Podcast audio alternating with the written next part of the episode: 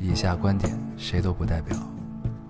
火星移民和隔壁王奶奶家丢了鸡蛋一样重要。这里是 Loading 电台，我们只求在大家 Loading 的时候带来点无聊。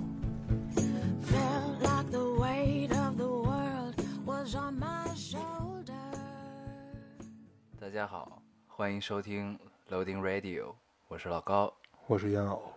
啊，新新的一期又跟大家见面了。啊，非常开心。非常开心。 这个有人吐槽咱们那个每次开头都是一样的啊。就一样下去吧。对，对于这种言论，我们的回应就是我们就一样。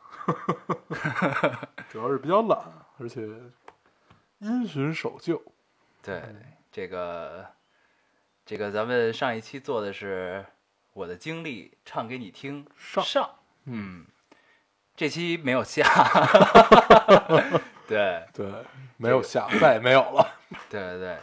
这个不不不，咱们咱咱们要解释一下，咱们之前有过一个最后一期的典故，结果对大家都信 了，这有下啊。是有下的，是有下的，刚才咱是不能开玩笑对不能老蛋逼，操！对，嗯这个为什么这个下隔一期再做呢？啊，是因为这个 正好不是国庆嘛，对十一档的电影很好，对，嗯，然后呢正好赶上这个时效性啊，然后对大家也都在过国庆，很我开心。们既是一个有社会责任感的电台，又是一个有时效性的电台。对对对，嗯，所以呢这期决定先临时改一下啊，先做一个这十个一档叫的特辑，国庆叫十一十一电影特辑对，对十吧一电影特辑啊，对。为什么叫说电出来这么这么累啊？这名儿想的有点失败啊。嗯，行，那咱们还是老规矩啊，先读一下这个这期的留言，上一期的留言。 对，嗯呃，我先读嗯，这个听众说，小贞子的电影院，其实这个不是上一期的留言，这个是在那这个是第一期的对，这是第一期的，啊，呃这个是在咱们发完预 告，预告说聊一聊十一的电影怎么样，嗯，嗯，然后这个听众说，小镇子的电影院简直就是摆设，里面的电影都不知道是多少年前的十一档了。所以，哎，他说的是，所以黄黄和烟偶努力剧透吧，他是把我默认成有两个人格了，对吗？对对，嗯，大家好，我是烟偶，对，毕竟我是奇怪啊，毕竟我是奇怪的热爱被剧透党。不过，嗯，没剧透我还真没兴趣看，一般都是人家先 讲给我听，然后再去看。其实我很奇怪，为什么大家都不喜欢剧透？放心，虽然我很乐意被剧透，但是我不会剧透给别人的。嗯，你是一个有节操的姑娘，对我们这期应该全是剧透，这个这期比较高能啊，嗯这个这个还没看电影的可以先放一放，对再再听啊，我们先说一下是哪三个电影吧。然后，如果大家觉 得，呃，还是想先去看再听的话，咱们从这儿就可以暂停了。对嗯，这个我们要聊《亲爱的》，还有《黄金时代》，还有《心心花怒怒放》放对对。好嗯，你读那一个继续啊，嗯我读留言。呃，这位听众说，聊姑娘挺好的，真的，姑娘这两个字总觉得是含了疼惜和宠溺的，轻轻说出来就很动听，总觉得姑娘大概是这世上最美好的词汇之一，大概是最幸运的男子，就是能带着最喜欢的姑娘。一起去最喜欢的地方旅行，然后在每一个晚上给他唱着歌，这样啊，再美好不过了。嗯，嗯，它的点在于“姑娘”这个词，对对吧？就是对于女性有很多称谓嘛，姑娘是其中一种。对他一说还真是，就是突然想到咱们俩这么多年一直称呼都是，就是哎，这姑娘对怎么样对怎么样，对，这嗯可能我不知道是不是北北方人都喜欢这么说啊，嗯，反正我们有的时候，好像一般是老大爷对待年哎轻对的对姑，对，就是哎，哎姑姑娘怎么对样对怎么样，嗯，嗯，咱们变成老大爷了，说明就是我们聊姑娘是没有错的， 对 吧？有人说咱们的高频词汇是哈哈哈哈哈和姑娘，对，我看见了，对，咱们这期什么都不聊，对，就不聊，不是什么什么都不聊姑娘怎么样，咱们光哈哈哈， 是吧？嗯对，这个姑娘总会聊到某一个时刻，就会没得聊了啊，因为我我们这个精力毕竟有限嘛，对，要是能一直聊下去的话，就说明对对不断的还有 嗯对 好，这个你来读一个啊，嗯，我读一这个特别有意思的，这个听众说，听这期的时候我公放，所以老妈听到了，跑过来问这俩小伙子是谁啊？说话真好听。再往后你们放歌的时候，我妈更激动了，说让她给下载你们所有的电台，她都要听。这哎条真留言，好对这条留言我也看见了，对，嗯，我们我们深受各个阶层和不是各个年年龄段的妇女们喜爱，也是醉了、啊，对各个年龄段的姑娘们喜爱。对，谢谢谢谢这位这位阿姨的喜爱啊。啊，那你再读一个。 OK，嗯，这位听众说，哈哈，今天国特别有动感。对说哈哈，今天果然不例外。语文月考之前又听了一次电台，写作文的时候灵感爆棚啊，都写满了。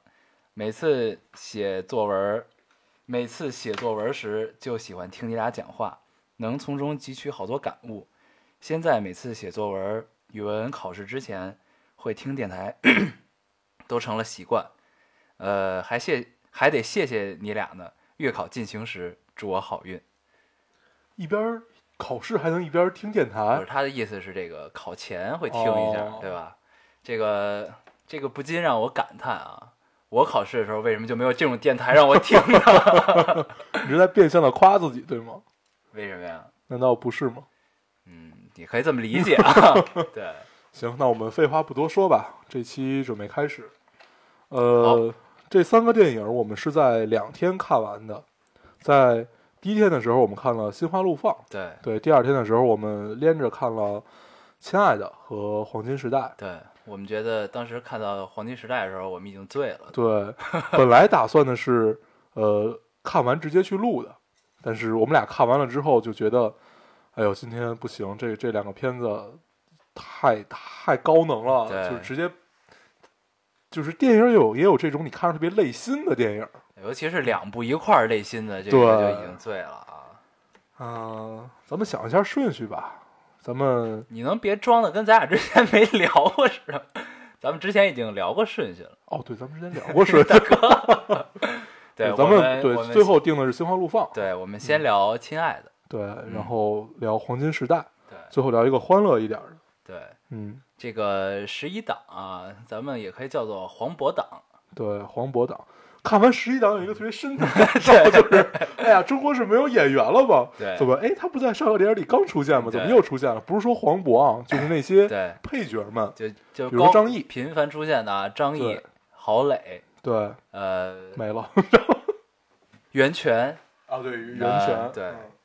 这个这个是吧？对频繁出现，开个玩笑啊，也许这从这个十一档里就能看出来这个中国影视圈的流派之分啊， 嗯，是 吧？就是这波人哎都在这波里，对然，后另一波可能在另一波里了，嗯，对吧？行，那我们先聊一聊《亲爱的》。嗯，亲爱的是陈可辛导演，对我们之前也提到了陈可辛导演，对上回聊到的是他的《中国合伙人》，是吧？对，中国合伙人嗯，然后，嗯、亲爱的是一部，相当于是根据那个那叫什么，就是根据时事改编的这么一部电影儿。真实事件。对，是一部呃讲打拐。对，就是实际上啊，这个我一直对这个社会题材的电影不是特别感兴趣。嗯，然后呢，因为决定做了这做了这期节目，然后呢就去看了。嗯，看完之后，其实让我还是挺意外的，就是一个这个不怎么看社会题材电影的人，然后不太感兴趣，然后看了之后，在结尾结尾处，它是然一后个以纪录片儿的形式对嘛。，竟然就是不是他纪录片放出来之前。嗯竟然有了一丝意犹未尽的感觉。呃嗯你是这觉得他的故事没讲完是吧？对，但是就希望他可以再继续讲下去的那种感觉。嗯然后呢，这让我还是很意外的啊。对我曾经看过一篇《中国合伙人》的影评，嗯，呃，不不不，不是影评，就是在他是在评价《亲爱的》，然后他就说，陈可辛当时觉得中国中国合伙人的结尾讲的太多了，嗯所以他在《亲爱的理想》讲的少一点，嗯，就是是留一开放结尾嘛，嗯留给大家去想到底最后哎怎么样了。这结尾我很喜欢，对这个结尾我也不对我也很喜欢，它是一个，嗯，就是其实这个结尾就代表了整个电影了。它是讲的是什么呢？ 就是啊，怎么表达这件事儿啊？我其实这个它这个结尾其实是完整的，它只是电影的结尾不完整。在电影结尾之后，它后边播了几分钟的纪录片儿，其实嗯后边这几分钟的纪录片儿是把整个故事讲完整了就，对，这个是你的理解，嗯我理解跟你不太一样。嗯就是我想的，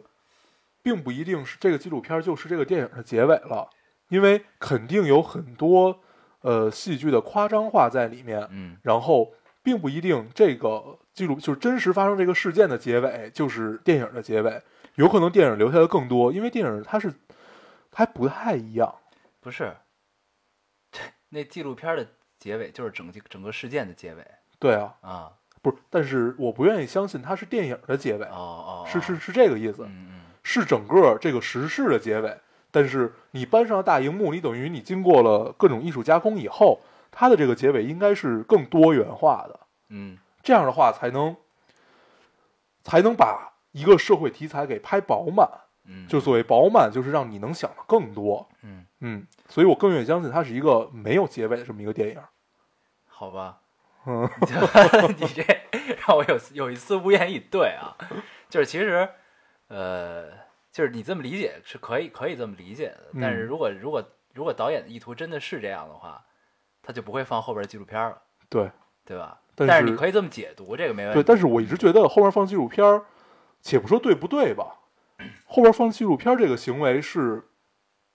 嗯、我更愿意把它看成是一种尊重。其实我是一觉种得尊重后边这个纪录片最后截出来的这部分还是挺出彩的。对，嗯呃，我真的是更愿意相信它是一种尊重，嗯而而嗯不是一种戏剧化的，嗯，电影嗯电影嗯式，嗯对，我觉得咱们可以，既既然是这个之前已经说了这带有严重剧透啊，咱们嗯就把这个故事先跟大家说一遍吧。啊，好，你说一遍吧，嗯，这个故事是这样，呃，赵薇饰演的这个角色呢，呃不是赵薇饰演，先呃黄渤跟郝蕾饰演一对儿夫妻，一对儿离了婚的夫妻，对，叫田文军和郝蕾叫什么来着？不记得了，呃，叫郝 蕾，对吧？嗯这个哦，卢小娟儿，卢小对，娟卢儿，小娟儿，嗯，卢小嗯娟儿，他们俩呢一上来就就离婚了。离了婚之后呢，这个呃，在一次就是呃田文军就是黄渤饰演这个角色是一个网吧的老板，然后呢，在一次网吧发生了一个这个小的冲突啊，在里边上网的人，然后呢，这个过程中他的孩子就走丢了，不知道去哪儿了。嗯在处理一次突发事事件的时候，嗯嗯他孩子又跟别的孩子一块儿出去玩儿了，对，然后期间为了追他妈妈的车，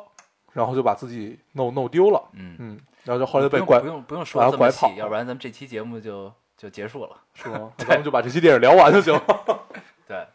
这个中间孩子就丢了，丢了之后呢，这中间这个黄渤跟郝蕾之间的这个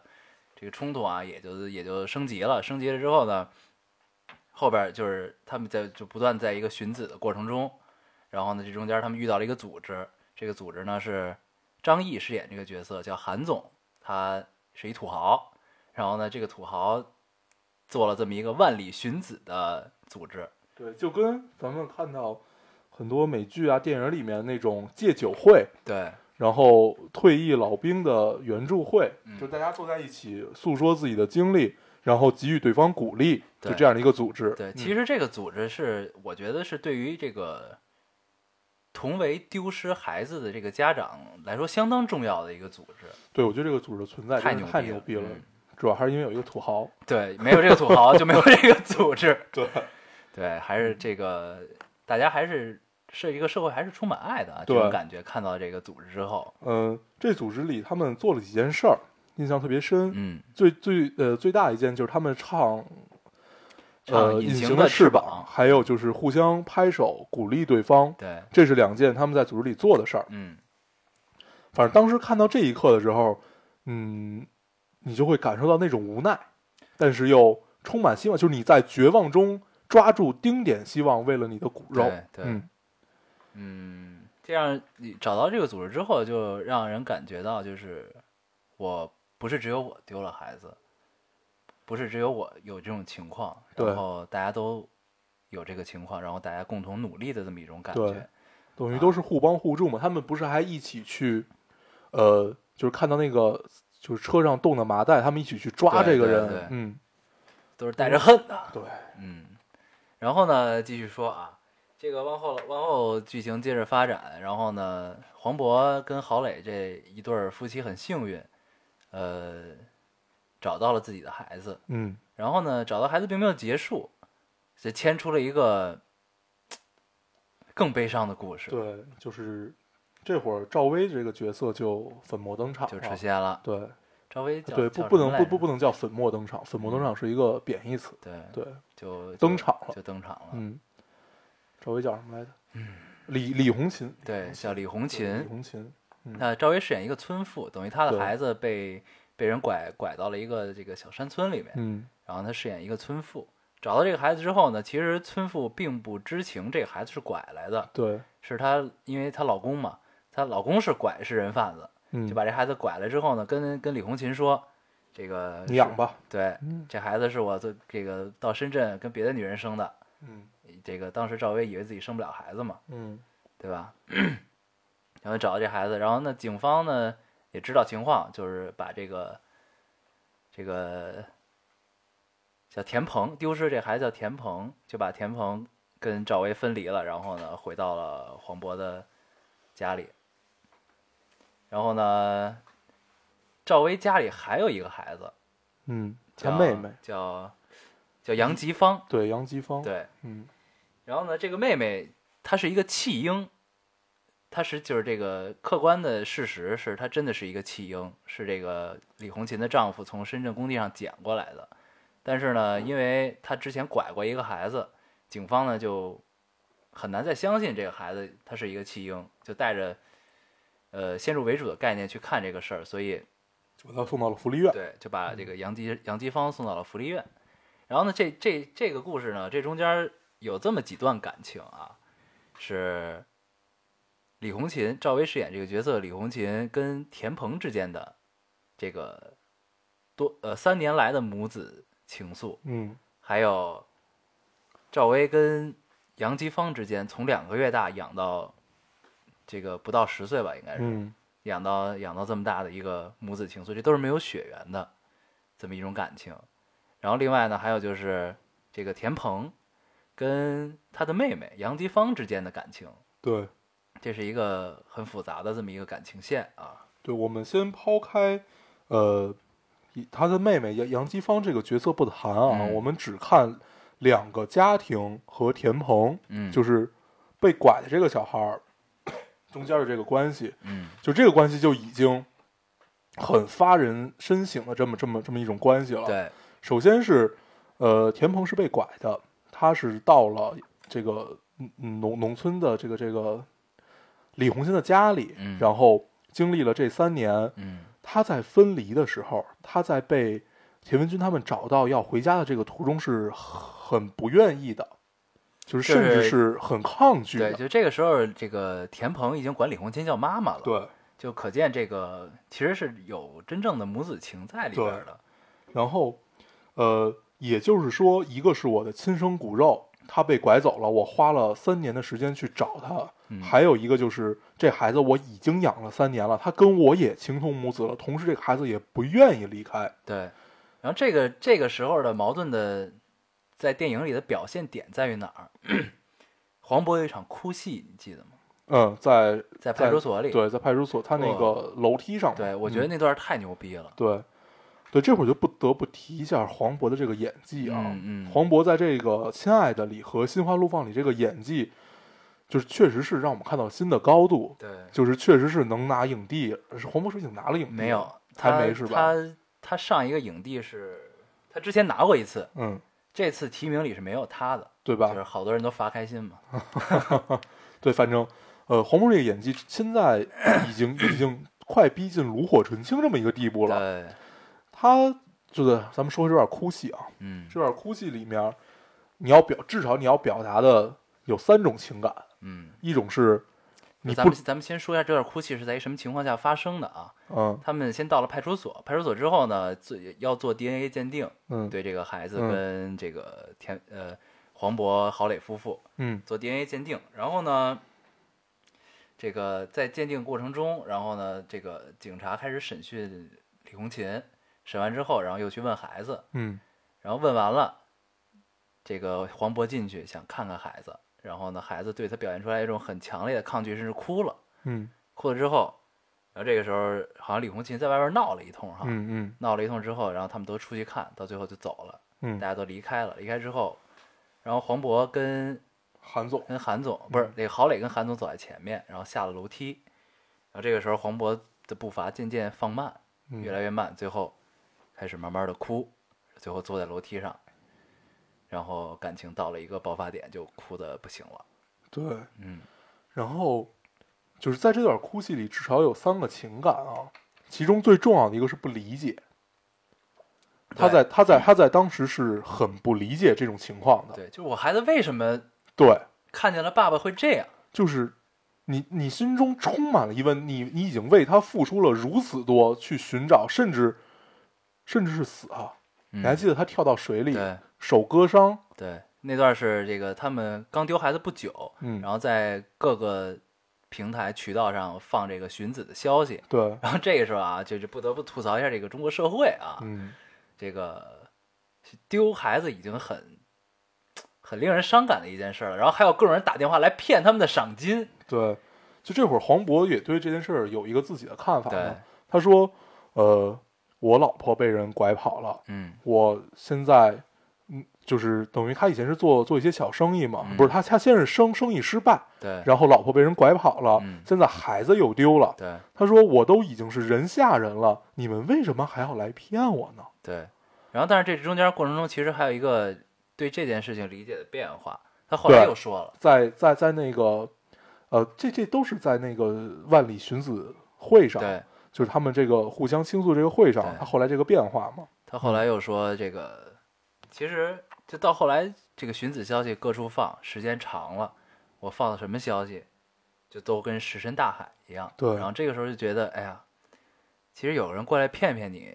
也挺好的，嗯，起至码少还有点希对望。，还有点希望。我听到这话的时候，浑身一麻嗯，啊，就是，对，这这电影还有对，还还有一块，还有一块印象特别深是那个，嗯、他在刚丢孩子的时候，他录了一段视频。这段视频他最后说到，就是他之前就是说他是什么走丢啊，怎么着怎么着。他说如果有人就是捡到了这个孩子，然后要就是养他的什么时候，记住别给这孩子吃桃，嗯，他过敏。然后这个话出现了两次，对，到最后赵薇也说了一次，对这是在电尾电影很后面的时候。嗯然后呢，赵薇因为特别想念这个田鹏这个孩子，嗯，然后呢老躲在他们家楼底下去偷偷看。对，其实黄渤知道，然后嗯呢，后来就第几次的时候，他就抱着孩子出来了。出来之后，看见赵薇说：“你为什么老在这儿啊？”他说：“我就想看看孩子。”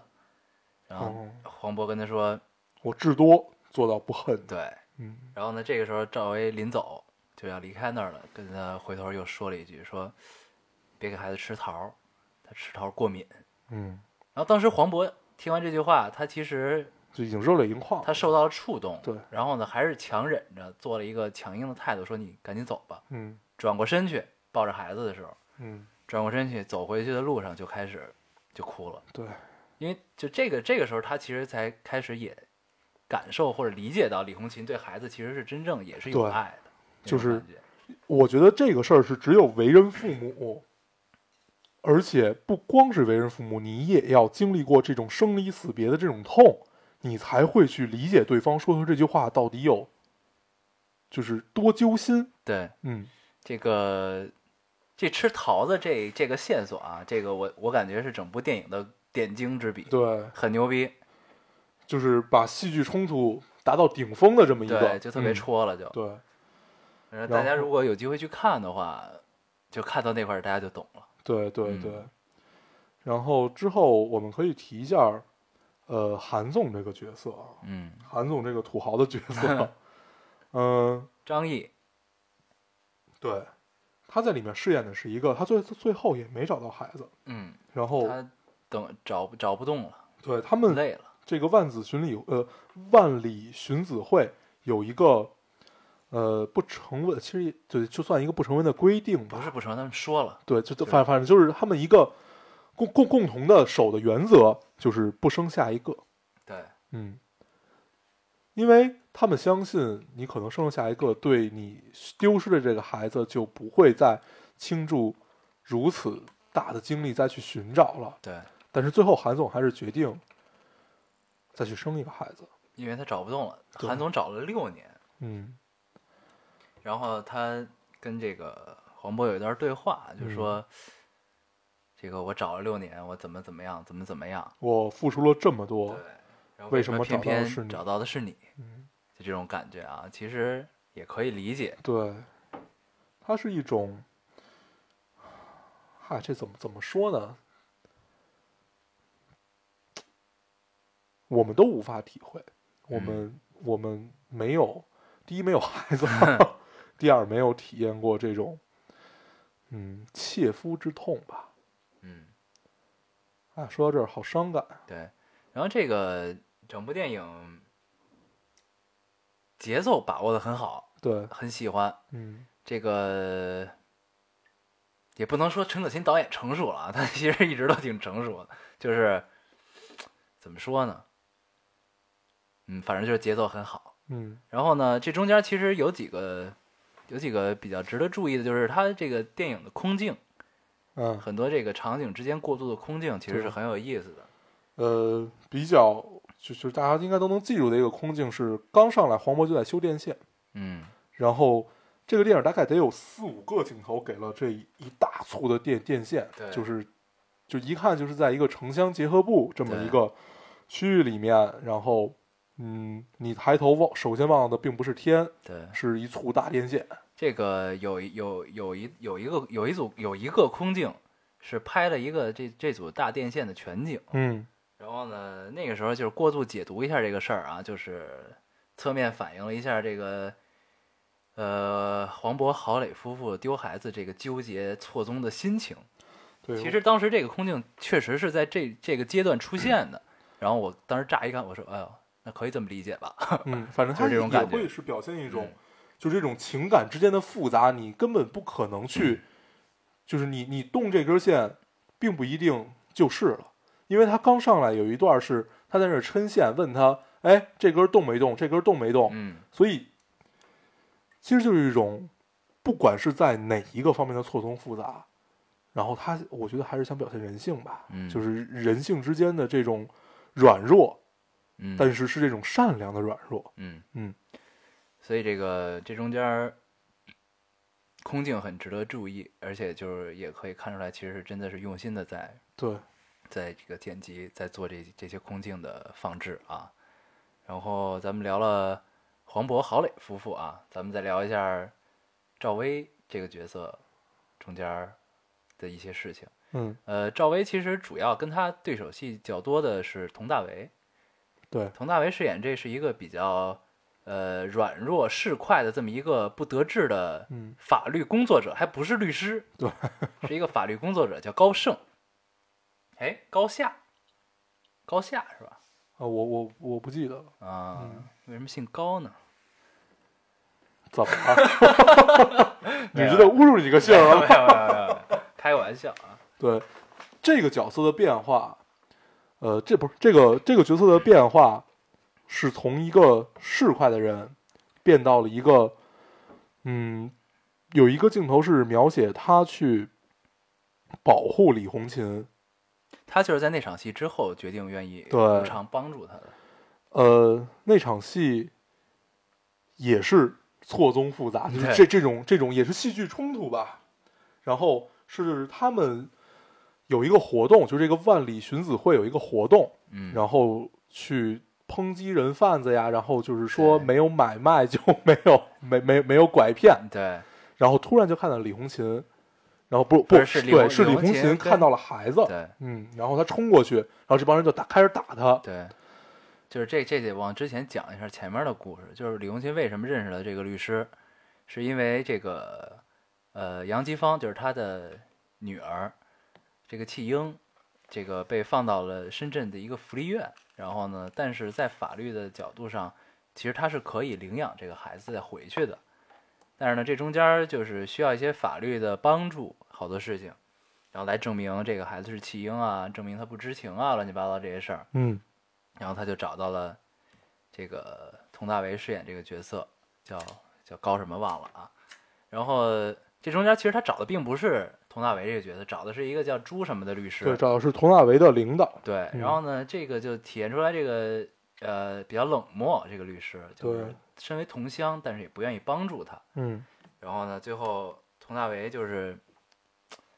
呃，阴差阳错吧，就去嗯帮了他这个忙，因为正好嗯也赶上他缺钱，然后李红琴愿意给他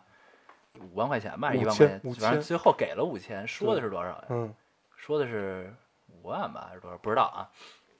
然后呢，就先帮他，就帮他想能办理这个领养杨吉芳的手续。然后呢，这个反正最后千方百计，就是算是帮他能跟福利院说上话了。嗯，说上话之后，最后反正福利院就是我就我就不给你领养，对，怎么着？然后反嗯正，然后中间呢，其实这就牵扯到了，呃，田鹏就是这个郝磊、黄渤夫妇的这个亲生骨肉，这个孩子跟杨吉芳这个妹妹之间的感情，所以对，就是哥哥很挂念妹妹，这么这么一段感情呢。然后，所以郝磊又决定想领养杨吉芳这个孩子，让兄妹俩可以在一块儿生活。，对，哦，好复杂呀，怎么聊起对，来？因为他们也是想想让这个孩子，因为这个田鹏这个他这个孩子被拐骗回来以后，呃，也是跟他们的家庭格格不入嘛。格格不入之后，呃，卢卢小娟就是郝磊这个角色，就是希望，嗯，用这样一种方式让他找到家的感觉。对，嗯然后这中间有一段戏值得这个说一下啊，就是李红琴这个角色特别想念自己的女儿，然后为了见女儿一面儿，爬到了福利院的二层，顺着水管儿对，爬到二层，站在了空调机，站在外边那个空调机上敲嗯玻璃，然后跟杨继芳这个闺女隔着玻璃见了一面儿，嗯大概见了半分钟吧，对，是吧？啊，这个场景可以聊一下啊。这个场景它是直接显示到的是，呃，没有没有看到他站在 这个空调机上，直接看到的是他在敲玻璃。然后后来呢，这个镜头拉远，我们发现他是站在这个空调机上。当时我印象特别深，电影院整个大家都在哇，就这样，就是对突然表示很震惊嘛。对，嗯，就是导演也是用这种方式去表现出来，一个、呃，一一个个母亲，嗯亲，对。呃，这段就是这场戏，导演特意放慢了节奏啊，嗯就是把她就是见完闺女之后爬下来的这个完整的过程拍完了。，对，这个中间这个过程其实就是为了给观众留这个时间来体会这个母爱，母亲为体会了母爱吧。见姑娘要付出多少东西的这么一种对感觉，印象很深刻。嗯，其实这个电影啊，这个电影我们已经聊了半个多小时了，啊，看来这期要很长啊。 嗯，嗯，我我我们大概呃，就不能说是总结一下这个电影吧，就大概说一下吧，就最后收个尾。嗯、我们其实主要聊的还是从一个切入点切进去，就是这个人性之间的复杂嗯，在这个电影里的表现。嗯，不管我们聊的空境也好，还有两个家庭什么这样也好，嗯，其实，呃，人不只只呃人不是只有一面的。为了孩子，或者说，就怎么说，反正就是人性吧，人性的这种复杂，在这个电影里，用寻找孩子的方式体现了。对。嗯呃，其实仔细仔细就回顾一下这个片子啊，其实整部片子里所有人都是善良的，从某种角度来看，对唯一一个 带有恶一点儿的这个角色是李红琴去世的那个丈夫，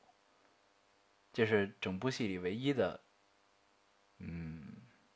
反面角色吧，算是。唯一的坏人，对，把这个田鹏拐走的这个人啊，自始至终没有没有出现过正脸儿，在监控画面里出现了一下儿啊。对，呃，看完之后就不禁有一种感叹，呃，生活远比电视剧、电影复杂的多啊。对，这是因为这是一个真实事件改编的，嗯，所以咱们要好好过好自己的生活。把孩子都看好了，对，看完之后突然觉得，哎呀，更不能 要孩子，是吧？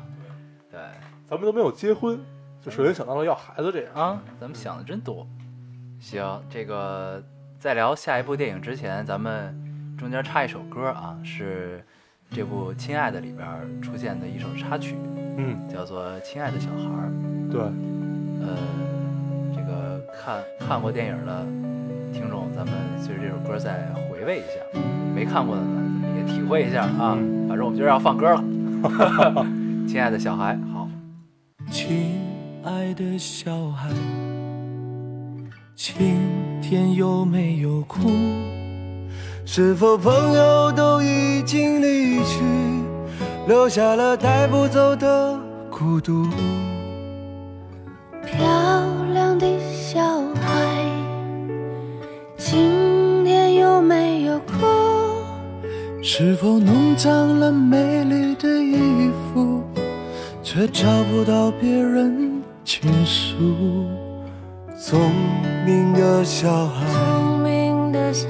今孩，天有没有哭？是否遗失了心爱的礼物？在风中寻找，从清晨到日暮。我亲爱的小孩，为什么你不让我看清楚？是否让风吹熄了蜡烛？在黑暗中独自漫步。亲爱的小孩，快快擦干你的泪珠，我愿意陪伴你走上回家的路。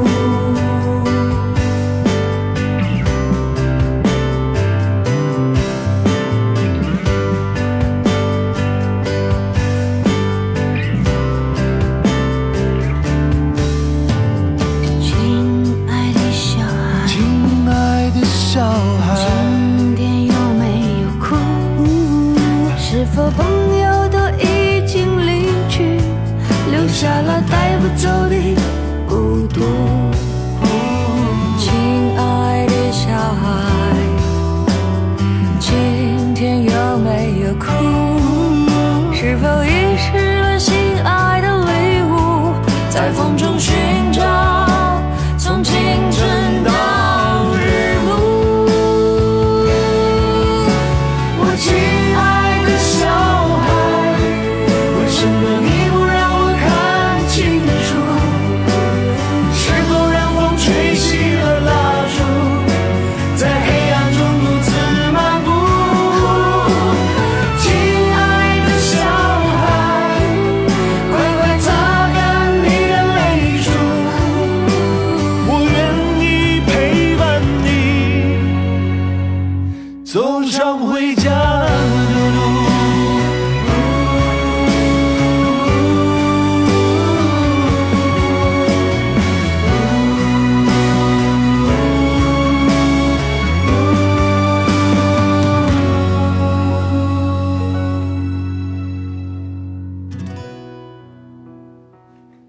啊，亲爱的小孩，嗯今天你有没有哭？呃，我们刚才想了一下啊，你说要不然咱们俩先聊《心花怒放》，再聊《黄金时代》，要不这两个如此伤感的放在一起，会不会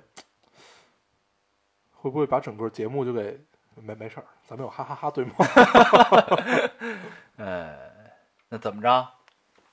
算了，还是先聊《黄金时代》啊咱们接着聊黄金时代嗯啊。嗯、黄金时代讲的是民国女作家萧红的故萧事。红，嗯，嗯萧红是我最喜欢的一个，就是到现在为止也是最喜欢的一个女作家，嗯没有之一。没有之一。对，呃，其实最开始就看这个电影，大家可能也都知道，他们里面出现了两个姓肖的嘛，一个姓一个叫肖肖军和肖红，嗯电影里呢，管他们叫二肖。二肖就是，嗯，我最早以为这俩是一个人，哈，对或者是兄妹是吧？ 对，或者说是就是笔笔名而已嘛，不过确实是笔名儿，啊，对，肖红是笔名，对对他以前叫张乃莹嘛，对，嗯，呃，其实，在看这个电影之前，我的期待是相当高的，因为蒋萧红又是许鞍华，对就是莫名的对这电影有一种无比的期待，对就希望他以一种呃特殊的形式，或者或者说是嗯、很很舒服的这种形式吧，去把萧红给讲了。对，但是我我可可能也是因为期待太高了啊，看完这个电影其实还是有些失望的。就看完之后发现他真的是以一个特殊的方式把这个对故事讲了。我看完，我跟老高说，我说其实这个电影应该拍成话剧，就是如果有对这种形式的话，应该拍成话剧，因为很多戏剧冲突在话剧里的表现力是更强的。嗯，其实这部电影它是，嗯，它是讲了一群人和一个人的故事，对，它是通过这一群人来反映这一个人是怎么样的一个人。嗯，所以呢，如果确定这种形式，其实它就是一个比较客观的角度来讲这个故事。对我可能我觉得可能有几点吧，一个就是，呃，许导演要的太多了。嗯，一呃，个人个个人理解可能有点用力过猛，也许是因为萧红一生只有三十一岁，嗯，很短暂。对。把其实他想讲的就是他这十几年的故事嘛，其实想把每一个人都讲到了。其实也可以理解啊，就是如果我是导演，让我来拍萧红，我一听啊，只活到了三十一岁，那我们就全拍了吧，嗯，肯定会有这种想法啊，我觉对得。但是可能就真的落手之后，发现哎呀，真的要讲的太多了，嗯所以导致这电影有三个小时。对。其实三个小时电影也很多，文艺片儿比较少。嗯嗯，我看过最长的叫《甘地传》， 嗯，那电影快逼死我了。 你看着这个电影吃了两顿饭， 对，这幸亏不是在电影院看的。对，对，累死我了。然后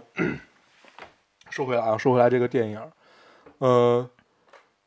他基本把萧红一生的经历，他经历过的每一个人，稍微重要一点的都讲到了，其中最重要的是鲁迅。嗯嗯，这个，嗯，我对萧红的了解并不是很多啊，然后也许我说的并不是特别怎么样，但是呢，我看完这部电影的感受，就是看完之后总结完了，就是这部电影基本上讲的是萧红作带的一生， 真的，对，就有种那个，就日本那个电影叫什么被被嫌弃的什么菜菜子还是松松子的那个，嗯嗯嗯就特别像那个。对，但是，呃， 对，这我就不得不吐槽一下啊，可能也是因为我我我个人对萧红的理解跟这个电影不太一样，这个电影把它拍成了一个，嗯、有有些懦弱，对然后有一些，嗯，就是把他的自私拍的比无私多。嗯，其对实萧红是个，就是至少至少在爱这爱的这件上面，她很大程度上是有一个，呃，无私的举动的，嗯，尤其对端木。嗯，且不说他爱不爱这个人啊，嗯，当时他们离开武汉的时候只有一张船票，就是要逃离武汉的时候只有一张船票。对他跟端木说：“你走吧。”端木就真走了。对， 然后碰碰上了个人，然后问他，哎，萧红呢？啊，萧红那个先留在这儿，我先去重庆看房子。嗯，就是这个端木其实表现的还是很很准确的，我觉得对这部电影对，端木也是那种呃被养尊处优惯了的那种对呃少爷的角色吧，特别布尔没受乔过亚，对，布尔 乔里亚边说你真用布特尔别乔亚， 也是醉了。嗯，然后呢，嗯，这部电影儿，哎，你你说吧先，你先说吧。对，呃，这个电影基本把萧红身边每一个男人都讲了。第一个叫叫什么陆呃，就是他那个那个什么甲叫不是不是，那是第二个。第啊对，第第一个是他出轨的，就是他抛弃未未婚夫，啊？就跟跟他跑了，叫陆啊哲顺。对，对，然后然后怀了他的孩子，对怀了他的孩子，这一段儿其实表现的并不多，也就是就说一下他们两个之间是什么样的一个故事，对然，后怎么样怎么样。但这一段表现萧红特别作，对，就是怀着孕，还抽烟，嗯，还翻墙，对，就是抽烟喝酒对，所以就是我看这段的时候，我就突然觉得，哎呀，做大。他三十一岁去世也不是没有道理的这件事儿，就这种感对觉。，萧红这一生，呃，先是陆陆哲顺，然后后来是她的未婚夫，就是汪文甲，对，汪汪汪文甲，嗯然后再后来就是萧军了嘛。嗯，我们着重聊一下萧军吧。好，嗯，我我看过很多描写萧红的这些文章啊，嗯不管是她身边的朋友也好，还是后来的人写的也好。嗯，哦，我记得好像郭沫若还写过一篇， 尽管我讨厌这个人咱，们就别聊郭沫若了，好吧？对，呃，有一个挺统一的思想，嗯就是觉得萧军把萧红压制住了嘛，嗯嗯，就是萧红的才华远比萧军在文学上要大得多得多。嗯，但是，呃，毕竟萧红是个女人，嗯而且是一个为爱可以付出，甚至可以牺牲她自己最珍视的东西的这么这么一个女人。嗯但是，尽管这样，嗯，她在文学史上的地位依旧依旧真是不可撼动的。因为这个群众或者时间，呃，也许你写的东西在那个时代是不被认可的，嗯但是随着时间的推移，随着大家的需求的不一样，对，然后就逐渐会发现真正的东西。到底是什么？对，呃，其实特别简单，所有人哪怕没有看过《呼兰河传》的人、嗯都听说过的。对，但是现在谁能想得起萧军写过什么呢？ 嗯，是，对，呃，萧军是一个很大男子主义的人，嗯嗯，不光体现在他在打女人这件这件事儿上面，嗯嗯，也体现在他呃，他也是个愤青儿嘛，对，然后这其实，在那个时代是很正常的一件哦对事。，对嗯三妻四妾，然后可以对自己的妻子行使暴力，嗯，嗯，呃，我刚才说到哪儿了？你说到萧军压制萧红，对对对，嗯然后依旧不能不不能撼动萧红在这个文学史上的地位啊。这会儿就可以聊一下这件事儿。嗯嗯，不管是文豪还是牛逼的艺术家们，嗯，都一定是超越当时那个时代的。对，对就是他可以，他就是等于他的作品是可以放在不同时代背景下的，而都值得大家欣赏的。对，去品鉴的。对，然后，对，这会儿咱们其实要提一下，呃，什么叫黄金时代？Golden Age， Golden Age，对这个这这 个电影的翻译叫 The Golden Era。对，The 呃 Other One，对嗯 Golden Era。然后呢，这个词是我们两个都特别喜欢的一个对词，就是听着特别高兴。对。嗯，然后包括我们在电台里也无数次提到过的一部电影，叫做《午夜巴黎》。对，是伍迪·艾伦的。然后，呃，伍迪·艾伦描写的《午夜巴黎》里那些人，尽管他们有可能都不在巴黎，然后伍迪·艾伦把它戏剧化了吧，让他们全都聚在那儿，对，包括像达利啊、海明威啊，然后这些所有毕加所索啊对所有所有的人，他们都聚在了这一块儿。对，然后是一个很理想主义的这么一种状况。对，然后之后呢，嗯、然我后想这个你先说啊，嗯看完了这个黄金时代之后，呃，里边有一个场景是这个萧红汤唯饰演的这个角色在日本嗯躺在了这个榻榻米上，然啊，后看着自己的手影说：“哎呀，这不就是我的黄金时代吗？”其实在，嗯，某种就是呃，这会儿我可以跟大家说一下，嗯这句话是在呃萧红的他写给萧军的信对对对，里面出现的。我也看到这块儿，对对嗯对，然后呢，这个突然就是我在看到他说出这句话之后，然后我又联想到了这个《午夜巴黎》的这部电影，然后我突然发现，其实大家要的都是一样的。对，呃，其实跟《午夜巴黎》还不太一样，《午夜巴黎》是讲的你一又否个定我，不不不不不，没有没有没有，你换一个角度理解这件事儿。嗯，嗯，我是在纠正你。 你说，你先说，对，他是讲了这么一件事儿，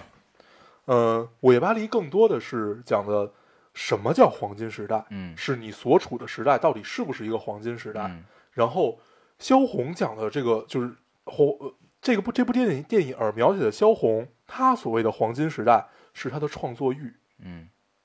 还有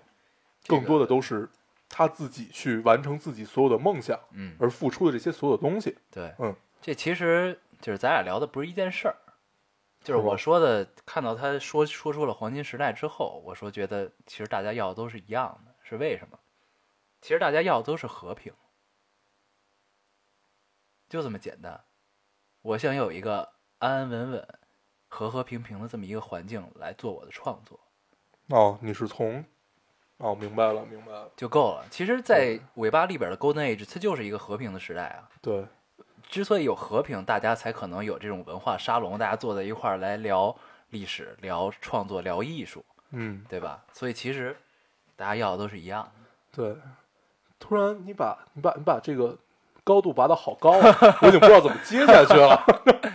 聊到和平了，对，那咱们要不要聊一聊香港？反正我还没有翻墙玩过 Instagram。真是真是醉了。嗯嗯，我们不聊政治啊，对咱不聊们不聊继不续聊啊政治。呃，我忘记我是从哪儿了，但是我看到过这么一句描写黄金时代的话，我觉得可以，呃，不不是描写这个电影啊，嗯就是它是描写的 “golden age” 这个词的嗯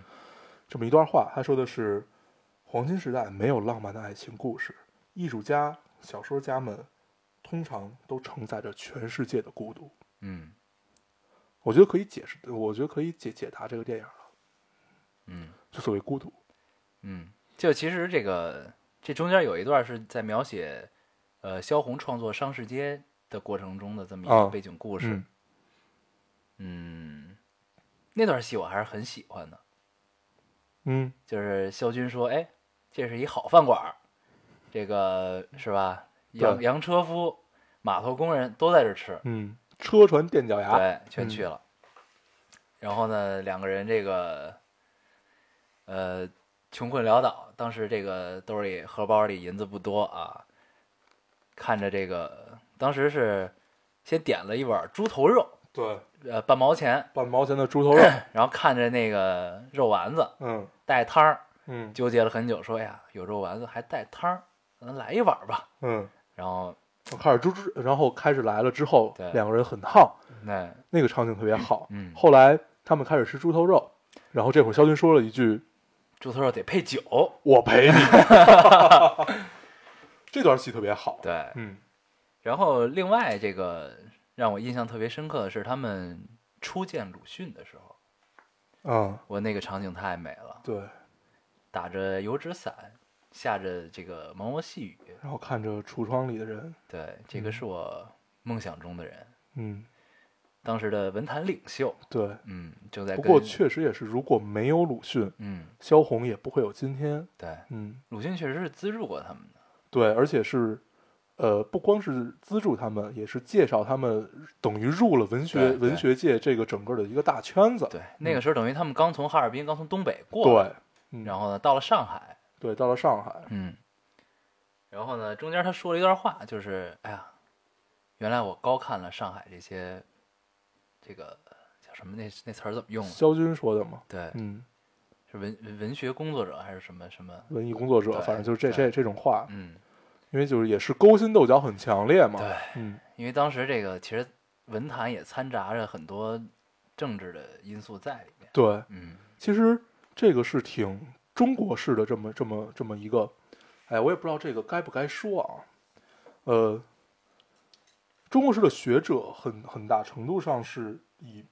就他不是在抨击你的文章和你的什么什么，他是在抨击你的人，嗯，就是缺少了一种就事论事的学者姿态。对，都嗯这个小肚鸡肠嘛。对，这个鲁迅自己也说，我不是一个大度的嗯对人。 我之所以坚持活这么久，呃，不都是为了我的爱人，更多的是为了我为了仇的敌人人。嗯，嗯，所以，呃，鲁迅尚且如此，对不对？对，然后不这个王志文老师演的鲁迅，我觉得还是很好的。 对，很到位，对很到位。这演出了这个另一种感觉啊，就感觉鲁迅哎，其实离我们很近嘛，这种感觉，嗯对嗯，特别的有意我思们，可以想象一下，如果这个角色换成陈道明去演，嗯应该就是另外一种风味。嗯嗯。嗯，然后我看到有很多人吐槽啊，为什么把鲁迅的妆画成了跟他遗像上是一样的？ 这个我记得初中还是高中的时候学过一篇课文，就是嗯描写鲁迅。嗯我觉得其实这个妆画的很到位了，对啊，就是描写鲁迅说他一根儿一根儿头发都是立着的，嗯，呃，这这个原话忘怒了啊，发冲对天嘛，就都是坚挺着立着的。然后一字胡，其实这个妆化我觉得还是很对的，挺好。对。然后，呃，说完萧军，其实我们可以着重的去聊一下关于就是端木，嗯，端木这个人这个朱亚文同学饰演这个角色，啊，你居然还记得他叫什么？对啊，嗯，太屌了。 对，说一下，呃，萧红是在跟萧军分手以后，然后去跟端木在一起的嘛。呃，嗯当然就是就是也也是很多众说纷纭，对包括端端木自己和萧军自己说的也都是两个版本。对，这但电影是里也说了啊，这对，事儿但是很有意思的是，萧红没有说过她的版本，嗯，对吧？嗯然后两个大男人为了这件事儿去，哎呀，萧红太牛逼了。嗯然后，呃，我我愿意相信端木是一个萧红将就的角色， 嗯，嗯，很这大个程度上是将就的，其实这部电影也是这么告诉大家的，嗯，就是其实我爱的是萧军，但是我跟你在一起了，就这种感觉。对。然后，萧红这一生经历了所有这些男人以后，然后大家对她的评判，首先就在当时的状态下啊，不不是说现在，当时的状态下，首先是她的与社与当时社会的格格不入，嗯先是呃逃婚，就是他等于反反抗反抗他的家庭嘛，嗯，然后反抗了两就是逃婚逃了两次， 对，然后之后未婚同居，嗯还未婚先生子，对，嗯，而且他把孩子送人了，他最后还把自己孩子弄死了。没有没有，那个是真的是抽风真的抽抽抽风死抽风，反正。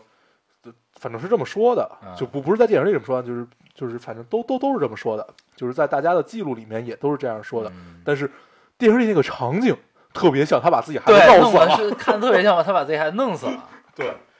然后我们抛开第二个这个疑云不谈，就先说那个他把第一个孩子送人啊，嗯这跟《亲爱的你》这个是 特别大的反差。对，嗯，所以艺术家可能都是不一样，嗯，就是孤独者。就是我们谁也无法体会在那个历史背景下做出来的这种决定究竟是怎样的，因对为他穷困潦倒，嗯，我有了孩子我也养活不了，对。对吧？然后，嗯，萧红应该是一个在极力的去减少自己的牵挂的这么一个人，嗯，嗯 对，跟我特别像。咱们继续啊，对，不光是呃对孩子也好，嗯或者对自己的家庭也好，对，怎么样怎么样，嗯然后但是所有人对他的对他都挺好的，嗯，他的身边的朋 友们，尽管他的朋友们大部分都是通过萧军去认识的，对，但是这个就是我当时也看了看，就是看到这块儿的时候，我也觉得哎呀，大家都对他真好，嗯然后这个里不得又不提这个当时这个时代背景的问题，嗯因为是民国时期。嗯，嗯，反正民国时期对于我来说是 Golden Age，我特对别喜欢那个对时时代，嗯，所以就是可能是首先他开放，对，嗯所以我会主观的美化那个时代的人，大家都是善良的。 哦原原原来你是这么说， 我我以为你真的有一些特殊的理没解有，没有我就美化那个时代人，嗯，大家之所以这么做，都是因为那个时代的人大家都是善良的。对，也有可能只是萧红长得漂亮而已，对，嗯哦你这么理解，其实也不是没有道 理，是吧？嗯，然后整个电影是充斥着无奈，对，也充斥着作带，嗯，哎，好押韵啊，对，嗯其实看完之后我，嗯，很多人都喜欢汤唯嘛，然嗯后，但是我还是想吐槽一下啊，这个汤唯老师演技有待提高。对他基本演的大部分的戏都是就一就是出名的戏嘛，就除了《北京遇上西雅图》啊，嗯嗯出名一点的戏，比如说《色戒》，嗯还有就是现在的《黄金时代》，包括那个、他在韩国那个那个片子叫什么来着？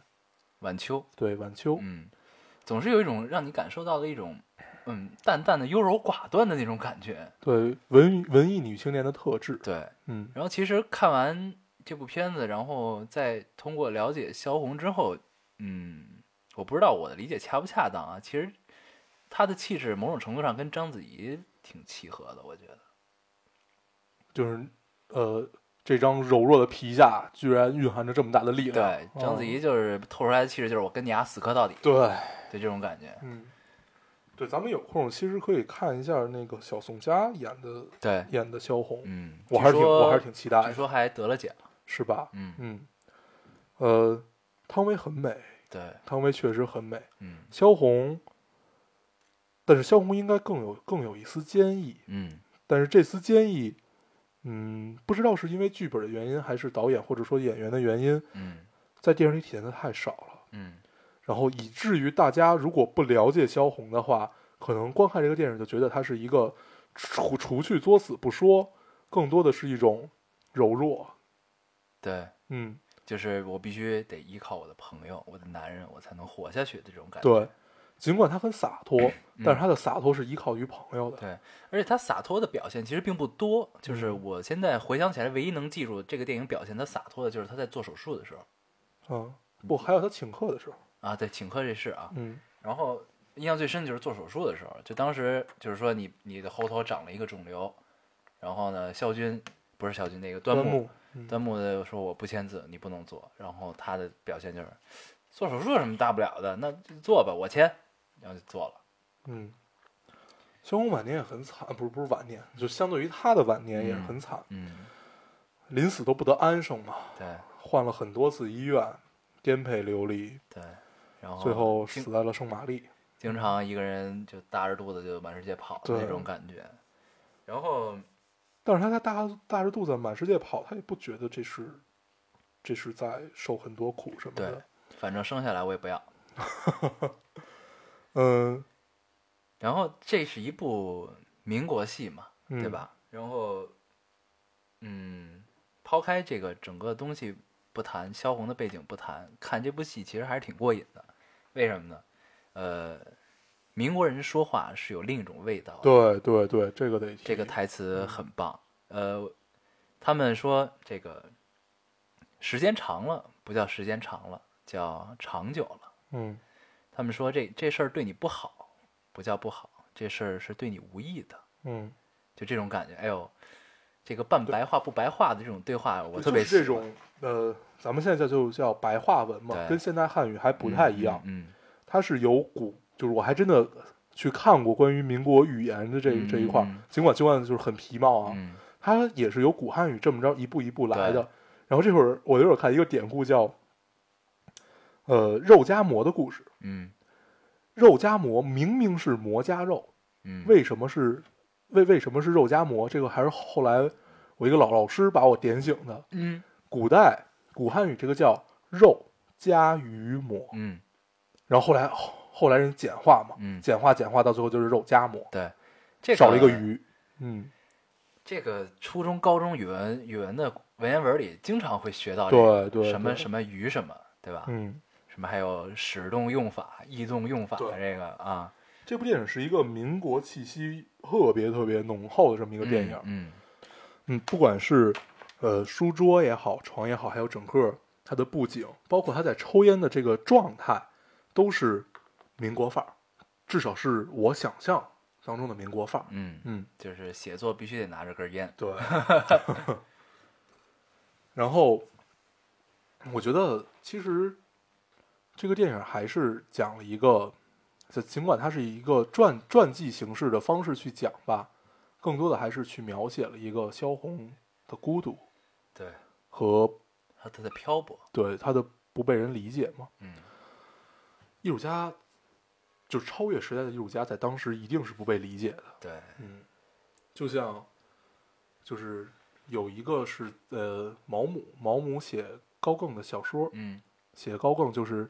呃，在这个满我我忘了当时他们就是就是那个原话是什么然后大概意思就是在满是金钱的世界里面，我却在抬头看星星，嗯大概就是这样的一个状态嗯，吧。萧红其实也是这种状态。对，然后，嗯，我要吐槽一下这部电影， 就是有一个镜头啊，呃，后边演到他们到了重庆，嗯呃，住他当时肺结核发作嘛，嗯躺在床上，然后端木在那儿，然后罗宾基也在啊，那那个场景罗宾基不在，然后呢，突然就是外边这个有飞机的导弹炸下来，屋子嗯会晃，嗯这个镜头看了一下之后，发现其实是摄影机在晃。嗯然后呢，按理来说，如果有这个爆炸发生之后，你整个屋子会震，你的陈设也会跟着晃动。对当时它有一个台灯是有穗儿的，我特意看了一下，那个穗儿没有晃，所以你看过电影也够累的，就是太明显了，这个、嗯真的是太明显了。对，而且这影确实有是有穿帮的啊，嗯在一个我忘了是具体哪个场景，但是是一个废墟的一个场景，我看到了一个空调架， 然后我还跟老高说，我说哎，那是一个空调架，对 对，还是不够考究啊，对，但毕竟拍拍年代戏确实是有难度的，，对，包括一些这个没爆看见什么大高楼、电线杆儿就知足吧，对对，所以，但是当然，这对这部电影的褒贬不一也是很多的啊。有的人觉得拍的很好，嗯，觉得我对就还是跟开头说的似的嘛，我更希望它是一部话剧，嗯而且还是因为期待太高了，就是这个形式并没有让我觉得很很出彩。对，嗯嗯，对，这里要提一下，就是之前，呃，我们特别喜欢的一个摄影师，嗯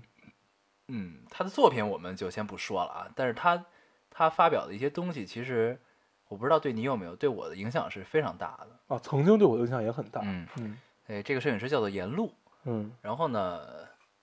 他全程参与了这部电影的剧照拍摄，他拍的不是剧照，他专门去拍许鞍华导演的。嗯，嗯，然我后但是我记得他发了一堆像就是沙溢啊、汤唯他们的照片啊，嗯然后呢，反正他参与了这个剧组的工作，然后他这个在这部电影上映前夕，他发了一篇文章，然后里边就说了，说我看到了很多这个让我为之动容的镜头，我喜欢的场景，乱七八糟的好多都被许鞍华导演剪掉了，嗯就是说他觉得是必然会出彩的镜头，说特别好的镜头都被剪掉了。后来他说的是，可能许鞍华导演真的是希望这部电影最终是以一个平淡、呃平静的方式来诉说对，这么一种感觉。这个确实做到了。对，嗯这个确实是有的。呃，也许这就是导演他自己刻意而为之，用心营造这么一种气氛。嗯然后呢，褒贬不一也是有的，有的人会喜欢这种形式，这种淡淡的我来客观的讲述这么一件事儿。嗯有的呢希望这个电影是有跌宕起伏的节奏的，嗯，对吧？所以，嗯，我褒们贬的不一也是必然。对、嗯我们的观点并不代表对，什么东西，对吧？这只是我们自己说出来对的感受。其实我还是更喜欢那种平平淡淡的给你讲一个故事，嗯，但是但是这这这个平淡的方式，我们可能不太喜欢。对，因为呃，你的所有戏剧冲突表现的，就是在该冲突的时候，还是就弱了一点儿，你那那一步还是没，就是不是那一嗓子还是没喊出来，嗯哎大概就是这这个意思。对。嗯，但是美术啊，还是很美的，对，对，美术很屌，真的很棒。嗯。这个初见鲁迅的场景太美了。然后，嗯、哇，都一个多小时了，嗯，那咱们这个电影差不多就到这儿吧。行。嗯，然后咱们收个尾，这个电影。对，看这部电影之前要先上好厕所。对，这个电影我出去上了两次厕所。对，三个小时啊。然后，观影指南，对我觉得也不必多说了。嗯然后感兴趣的就去去看看一吧看吧。嗯嗯啊，对，这会儿给大家推荐一下萧红的著作，啊嗯大家有空的时候，嗯、尤其上高中、大学的时候，是一个特别适合看萧红的时候，多看一看。因为你心无旁骛，还在学嗯校中。对，对，这这是一点。其实更多的是一种，嗯、在那个阶段活的文艺一点儿挺好的。嗯嗯，对。然后呢，关于这部电影还是得说一下啊，我其实很关注这部电影的票房最后究竟会是怎么样的。嗯啊啊，为为为什么 呢？因为这是一部文艺片儿。嗯然后，中国就是我一聊到中国电影，其实我现在每次提到的时候，我都是一个特别高兴的状态，嗯因为中国电影现在是一个这个蒸蒸日上、一日千里、欣欣向荣的这么一个嗯状态。然后，其实我很想知道，在这样一个环境下，这样一部文艺片文这样一部文艺片儿究竟会怎么样，会是一个什么样的成绩？对，其但实这也反映了是现在中国，呃，影迷们的鉴观影赏态度嘛。鉴赏水平、对观影态度的一种表现吧。但是你还记得咱们当时去看电影之前看影讯，嗯，这部电影的排片量是很少的。对，排片量其实有很多的这个因素来影响啊，嗯并不一定是怎么样，包括你的发行公司，你那乱七八糟这些排东西。排片量是一定会直接影响到票房的，对吧？，对，嗯所以就看吧，啊对吧？就是我还是很很很期待这部电影的票房究竟会是怎么样的。嗯好，然后这个这个时候，我想说一句题外话啊，就是，嗯，大家都知道这个优酷上市了之后，土豆就败了，被优酷收购了。然后呢，土豆的老板叫王威，嗯，他离等于优酷被土豆土土豆被优酷收购了之后，王威就离开了土豆。然后他现在立志在做中国的 Pixar，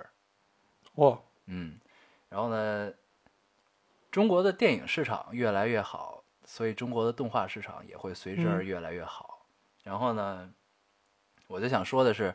呃，我们的听众如果有对有热爱动漫的、热爱嗯动画的，嗯，嗯请一定要坚持下去，以后一定会有你们施展拳脚的地方，这是一嗯因个为必然的其趋实势大。家可以看一到看看到，呃，在你在报专业的时候，动漫专业越来越多，嗯，然后其实这都是一种象征，对嗯，都会干到自己的老本行的，对，早晚会有用武之地的啊。然后包括这个，我也比较期待这个十一档有一个电影叫《魁拔》，《魁拔三》啊，然后这部电影票房会怎么样？其实我也比较期待啊，因为这真的是一件特别烧钱的项 目。好，那咱们这个黄金时代就到这儿吧就。到这儿嗯了。啊，那这块儿我们还是插一首黄金时代的这个主题曲吧，嗯，罗大佑唱的这首。对。嗯然后这首歌呢，哎呀，有些有些出乎我们的意料啊。对，这个林夕老师的词，罗大佑老师唱的，然后我不知道是不是他做的曲，好像是，好像是罗大佑做的曲吧。嗯，然后呢，嗯，不很，平淡，对太平淡了，有点对，儿。跟就像这部电影 一样，是吧？对，然后呢，究竟怎么样，大家还是听一听，然后看看是不是喜欢吧。嗯，好，那我们听歌。好，总要枉然选择欢喜带来的忧愁，总要坦然面对失去换来的拥有。总算是你亲自追求，牵手或放手，不管年华有否微笑，那也是自己的手。来就来到人生喧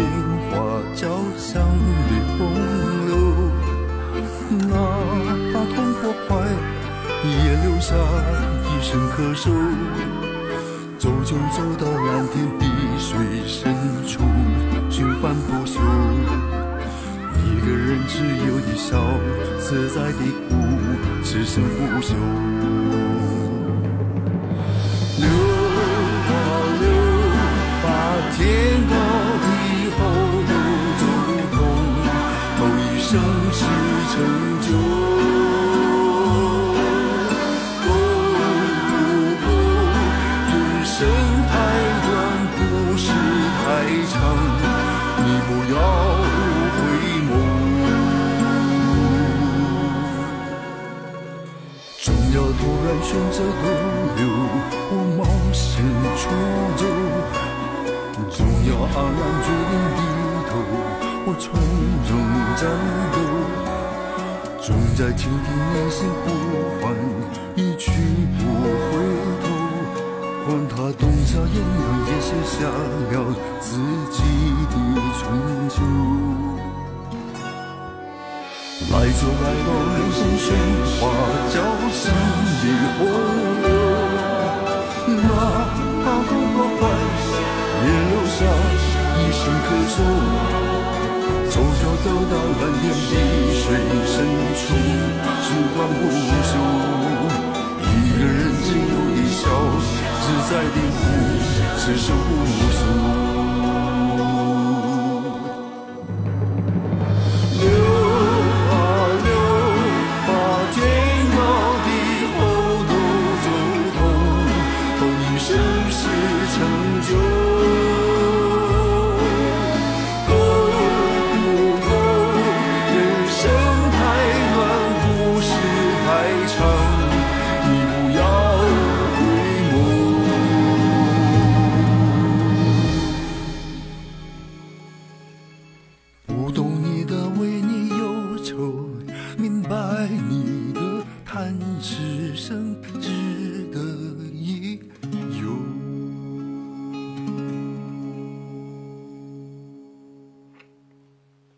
嗯，只得一生，这首值得歌一叫生嗯，嗯嗯，大家有空去看一看《呼兰河传》，也看一看《呼兰河》。好啊，好，那我们聊下一部电影啊。嗯，嗯，心花怒放，心花怒放，心怒放，花怒放，怒怒放，这个宁浩导演的 又一部公路片儿。对公路片儿，在无人区之后。嗯，其实相比之下，我还是更喜欢无人区。嗯嗯，因为更文艺，呃，不是不是，就是这个电影吧，《心花怒放》多少有一些杂糅的这么，就是还有很多段子在里面儿，对，就是特别像拼凑起来这么一部电影。看完《心花怒放》呢，恍然间感觉哎，有一丝像这个《后会无期》，嗯，对吧？对，很相似的一种感觉啊，但是功底完全不一样，对，这个拿拿捏的状态是完全对不一样对的。嗯，韩寒毕竟是后辈嘛，嗯，这个宁浩导演这部电影，我的感觉就是张弛有度，对节奏控制的非常好，对，然后这个高潮来的也很到位啊，嗯这种感觉。但是其实里面，呃，宁浩的元就是宁宁浩式的元素要比他之前电影少很多。对，对，比如，呃，宁浩是一个特别善于在一就是善于拍群戏嗯，里面凸显一两个人状态的这么一个导演。对，就是喜欢复杂线索的这么一种。对，还有一个这样最牛逼的导演叫昆汀，昆汀也是，啊就是。 这个特特别特别会拍群戏的这么一个人，对嗯，啊，我们不不对，聊昆汀就聊多了啊，我们、这个昆汀的电影儿，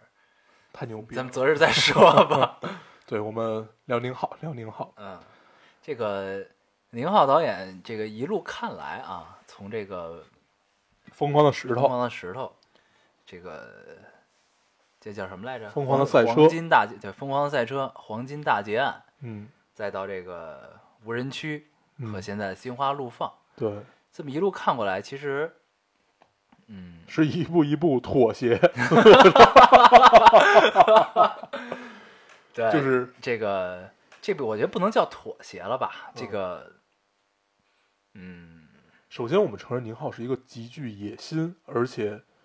就他他所有的电影你能看到他是想在史上留名的这么一个导演，啊，嗯，呃野心极大，这从无人区就可以看出来，嗯，嗯，作为作为一个这个成熟的导演啊，嗯就肯定一定是要为票房考虑嘛，对，而且是一定什么风格我都能拍的这种嗯对感觉。对，所以这个心花怒放的出现啊，我觉得还是挺好的。嗯，嗯，是一个商业味儿很浓的公路路片儿喜剧，嗯嗯，是这种感觉。但对是我很喜欢，对我很喜欢，嗯但是就感觉嗯，宁浩还可以再好一点儿，再好一点儿，嗯在这个就是在《新花路放》也有很多值得大家去诟病的地方，对，他还可以做得更好。嗯，嗯，这个夸我们，先呃我们先夸，先夸啊，先夸，这部电影其不实知道怎么夸了。这部电影从开始啊，其实它就铺了两条线索，两条叙事的线，但是你从一开始根本就看不出来，你觉得是两对同一时空的两同一时间的两个时空发生的事情， 嗯但实际上呢是不同时空、不同时间发生的两个事情不同时空，不同时 间，啊。不同时间、不同空间发嗯生的两个事情，然后呢，一条线是这个源泉的线怎么走对的，然后还有一条呢就是呃黄渤跟徐峥的这个交配之旅，嗯，对交配之交配之旅，这个名字起的太好了，对，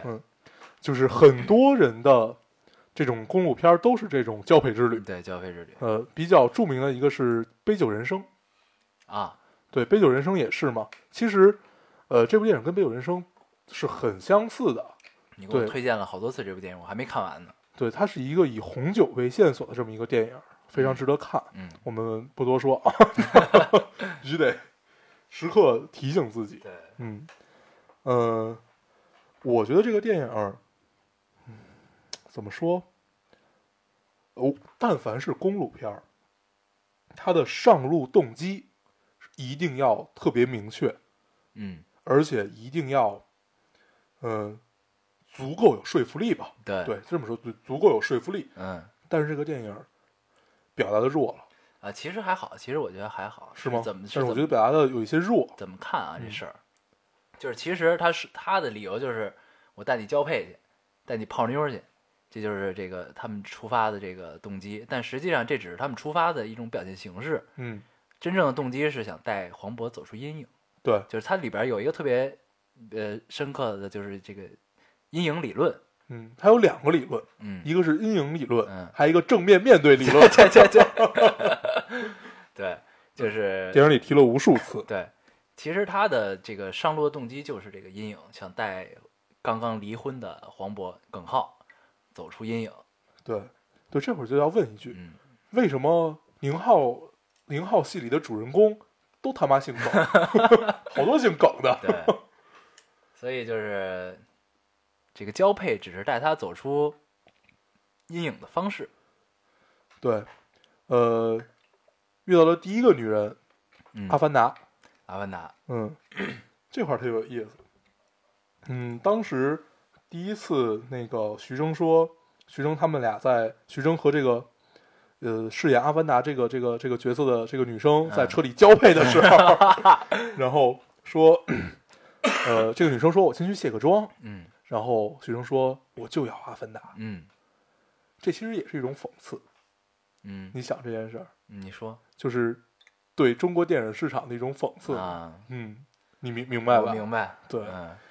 所以，呃，到后来一步一步一步，到最后他们俩结婚，嗯，又在车里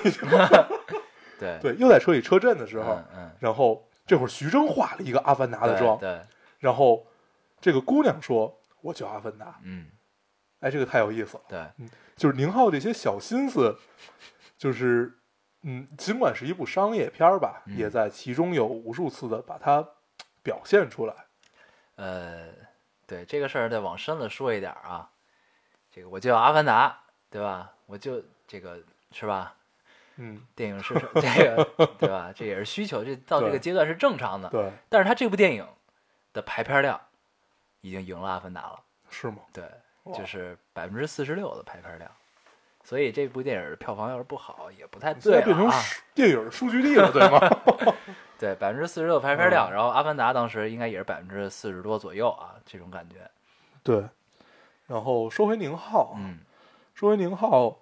呃，上一部《无人区》嗯他讲了一个很残酷，但是有黑色幽默的这么一个故事，嗯然后，呃，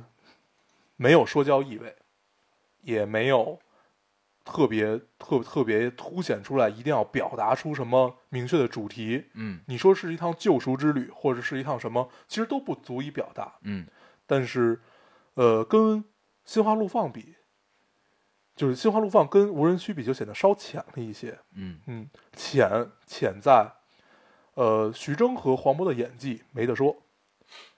但是浅是浅在这些配角上面和剧本上面。嗯呃，很多这种场景，包括广场舞大妈、杀马特、非主流，嗯，然后还有很多很多这种，其实都是段子。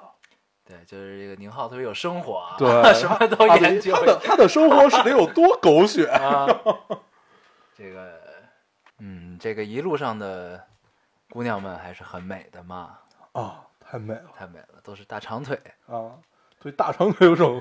情有独钟。啊对， 嗯，咱们聊到大长腿都无言以对了，对吗？ 对，然后这里这个杀马特这段儿，那个姑娘是周冬雨演的。然后呢，我感觉其实啊，还是突很破，对突破很有相当勇大气的，对，嗯而且演的不错，挺好的，嗯，特别乡土啊。对，特别特别特别杀马特，啊这里边儿他对杀马特的呃文文化研究特别深入对，你不跟我打一个耳钉，你就不杀马特了。对。 反正我是没研究过，到底杀马特为什么叫杀马特呢？嗯，我当时反正是看过一部分这东西，呃，你当时杀马特过我去， 没有啊。杀马特的英文名叫 Smart，好像聪明的，好像是啊。哦然后呢，这帮人是怎么回事儿啊？呃，首先他们社会的地位不是很高，这些人，嗯然后呢，特别喜欢留夸张的头发，嗯然后夸张的眼妆乱七八糟。嗯其实我感觉这个其可能是从日本视觉系过来的，但是走歪了。嗯走歪了之后呢，他们特别喜欢干什么啊？比如在一个空间里边儿，这个 QQ 空间之类的，发一张蹲在村里墙头的照片儿，然后呢说我在布拉格广场怎么怎么样，怎么怎么样这种，哦，你知道吧？我觉得可能是这样，那杀马特为什么叫杀马特呢？呃我就不知道 了我的问题是这个吗？啊。对，然后对这会儿可以提一下嗯，日本的视觉系摇滚，嗯很屌。对 X Japan，对，X 人是最突出的一个嘛，他其实是从大卫鲍伊华丽摇滚，然后流传到日本，然后他把它等于上升了一个新高，就是不不能叫新高度，就是另外一个方式，嗯然后是这种呃，让你在视觉和听觉上的舞台性更高，对，而对但是他们真的唱的也都很牛逼，对，非常非常嗯，屌。然后到了中国就歪了，这条路就突然歪了。对，就是中国好像目前还没有看到特别正的那种视觉摇滚、啊， 没有，没有，嗯没有，嗯，对，因为没有这个底蕴吧，就是没有工业革命的这种，嗯、没有工业革命的这种洗礼，嗯然后大家就你看，凡是有这种嗯华丽摇滚也好，这种特别强烈的视觉文化也好，嗯都是第一有工业革命，工业革命直接带来的是蒸蒸汽朋克，嗯然后蒸汽朋克其实是最早的视觉，嗯，就哇就就郑就鹏是鹏对那些太美了， 太屌了，我靠，太迷恋了。嗯对，对我以后一定要打扮成一个蒸汽朋克的样子上街。那就别别告诉我了， 聊远了，聊远了，聊回来，聊回来。嗯，咱们聊聊宁浩。对，嗯，呃，这部电影给我最惊喜的就是它的结尾，不是不是不是真正的结尾啊，是呃结尾处的高潮那一部分，啊，那会儿咱俩相识，对，对，就是说有点意思，嗯是怎么回事呢？他刚才我说的是，在开头其实铺了两个时间的线，嗯，然后呢，在结尾高潮处这两条线交汇了，对所以就那一段儿真的就是就起鸡皮疙瘩了，让我。对，一下就浑身发麻了嘛。对，嗯，他怎么怎么交汇的呢？是这个黄渤最后去了大理嘛？对，去大理，然后呢，这个姑娘是因为听了耿浩这首歌，嗯，去大理，嗯去大理。实际上这首歌原唱是这个郝这个郝云啊，对，郝云对，上过春晚的郝云，然后呢，都去了大理，然后这个住在同一家客栈，去了同一家客栈，嗯然后，呢吴桐，对梧桐嗯老板刷了一个留言墙，说、嗯哎你们做处女签吧，嗯啪一签，就发现哦，原来这个在电影里一直没露面的前妻康小雨就是袁泉，对，然后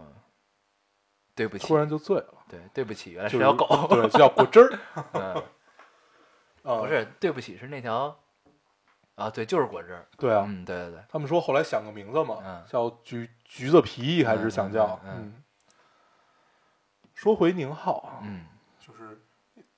宁浩是就是所有中国新锐导演里我特别期待的这么一个导演。嗯呃，从《疯狂的石头》开始，嗯，然后而且 宁浩对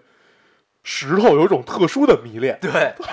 他每一部戏里都要出现一块石头，对，包括这部戏里也有，嗯，就是那个《阿凡达》当托儿的那个对，那个那五千块钱的石头，嗯嗯，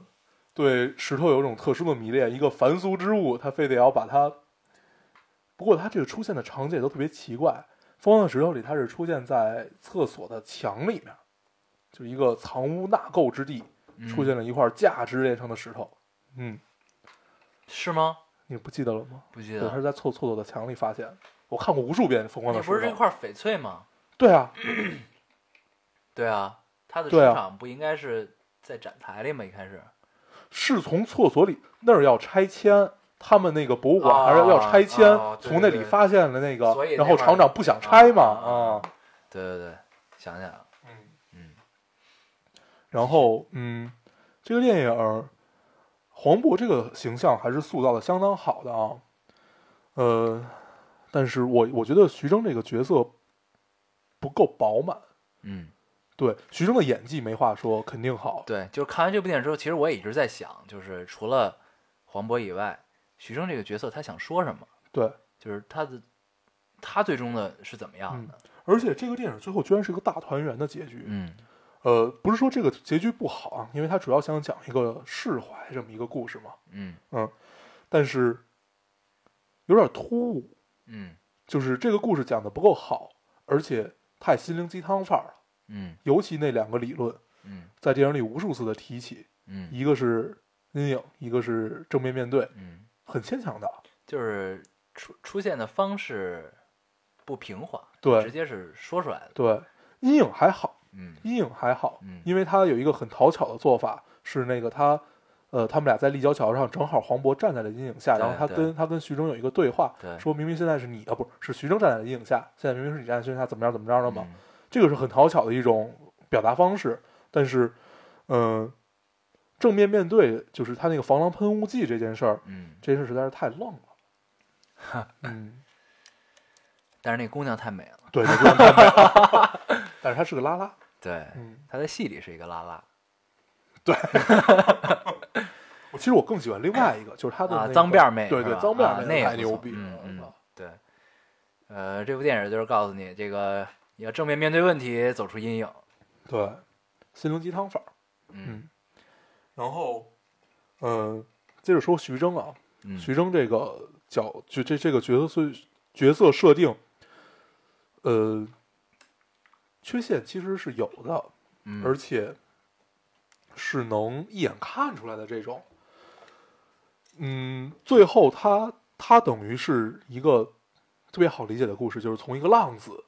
嗯变到了一个可以成家的男人。对，但是这个没有没有中间这个变化的过程。对，为什么可以成家呢？我们看到的只有一，只只有就最明显的一点就是这姑娘一直跟着他嘛，对，嗯，就是不知道不能睡两次。对，就是不能睡两次，嗯一定会出事，还对都是在车上睡。 然后说一下几段戏吧，嗯几段印象特别深的戏，嗯、有一段是他们在那个就是广场舞大妈那一段，黄渤心情很抑郁的走过去，就是徐峥睡那姑娘睡第二次的时候，嗯，他是先经过了一片广场舞对大妈对，然后看到车那儿，他们俩又在车震，嗯嗯，那段戏印象特别深，嗯这个是很宁浩式的一种手法吧，嗯然后他表达的所有都是，就是在这种状态下，你看到了这个场景，那会儿是你刚从杀杀杀马特当完小三儿出来，然后指桑骂槐的打了那个 对那个那个那个，应该是中中学生一顿吧，嗯嗯，这是很宁浩是一种表现方式。嗯还有一段是那个黑社会那段戏，嗯你印象有吗？嗯嗯，俩人穿着睡袍。对，俩人在穿着夜睡里袍，那段戏特别好，就是我觉得是整个电影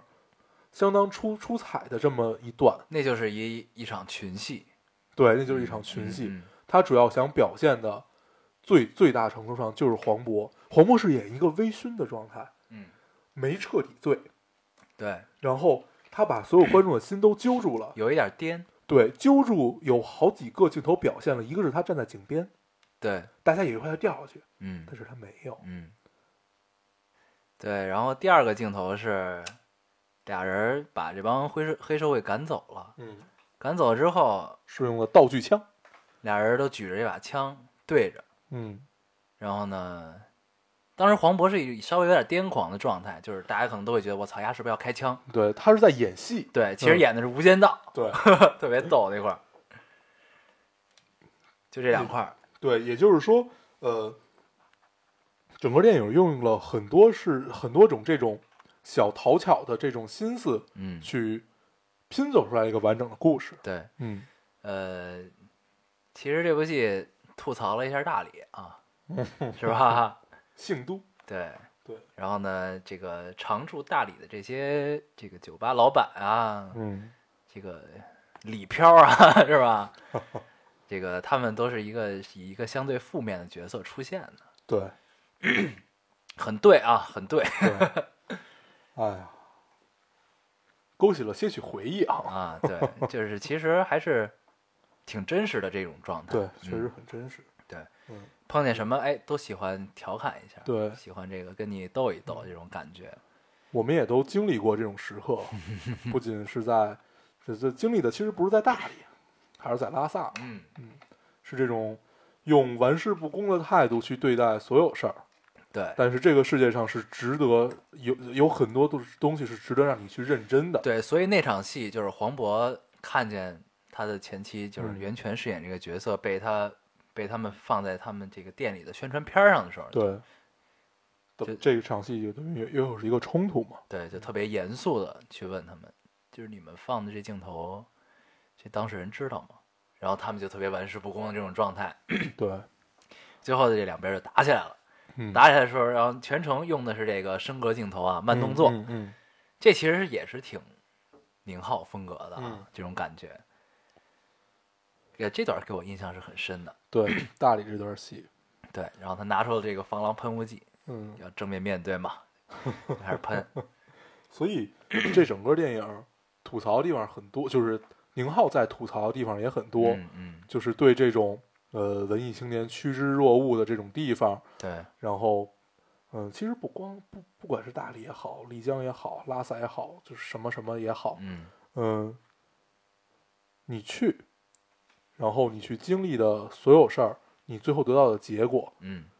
并不一定是好的。对。嗯，包括那些就是常住在这些地方的人，他们看似玩世不恭的这种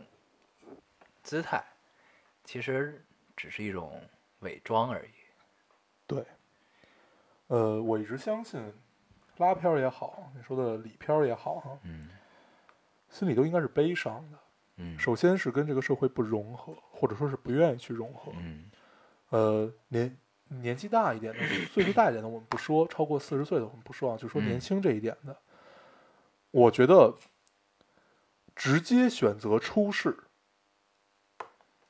是一种不负责任的行为。这其实是一种逃避，对只是有了一个好听的说法而已。对，你没入过世，你怎么出世对啊、我还是相信，先入世再出世。对，嗯，大大隐隐隐于市潮嘛。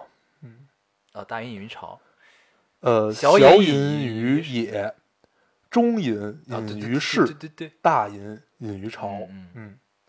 所以我们都是隐于朝的， 不，但他这个这句话里边说的隐于朝，其实是朝野就对朝廷嘛，对，嗯所以还是隐于市 吧，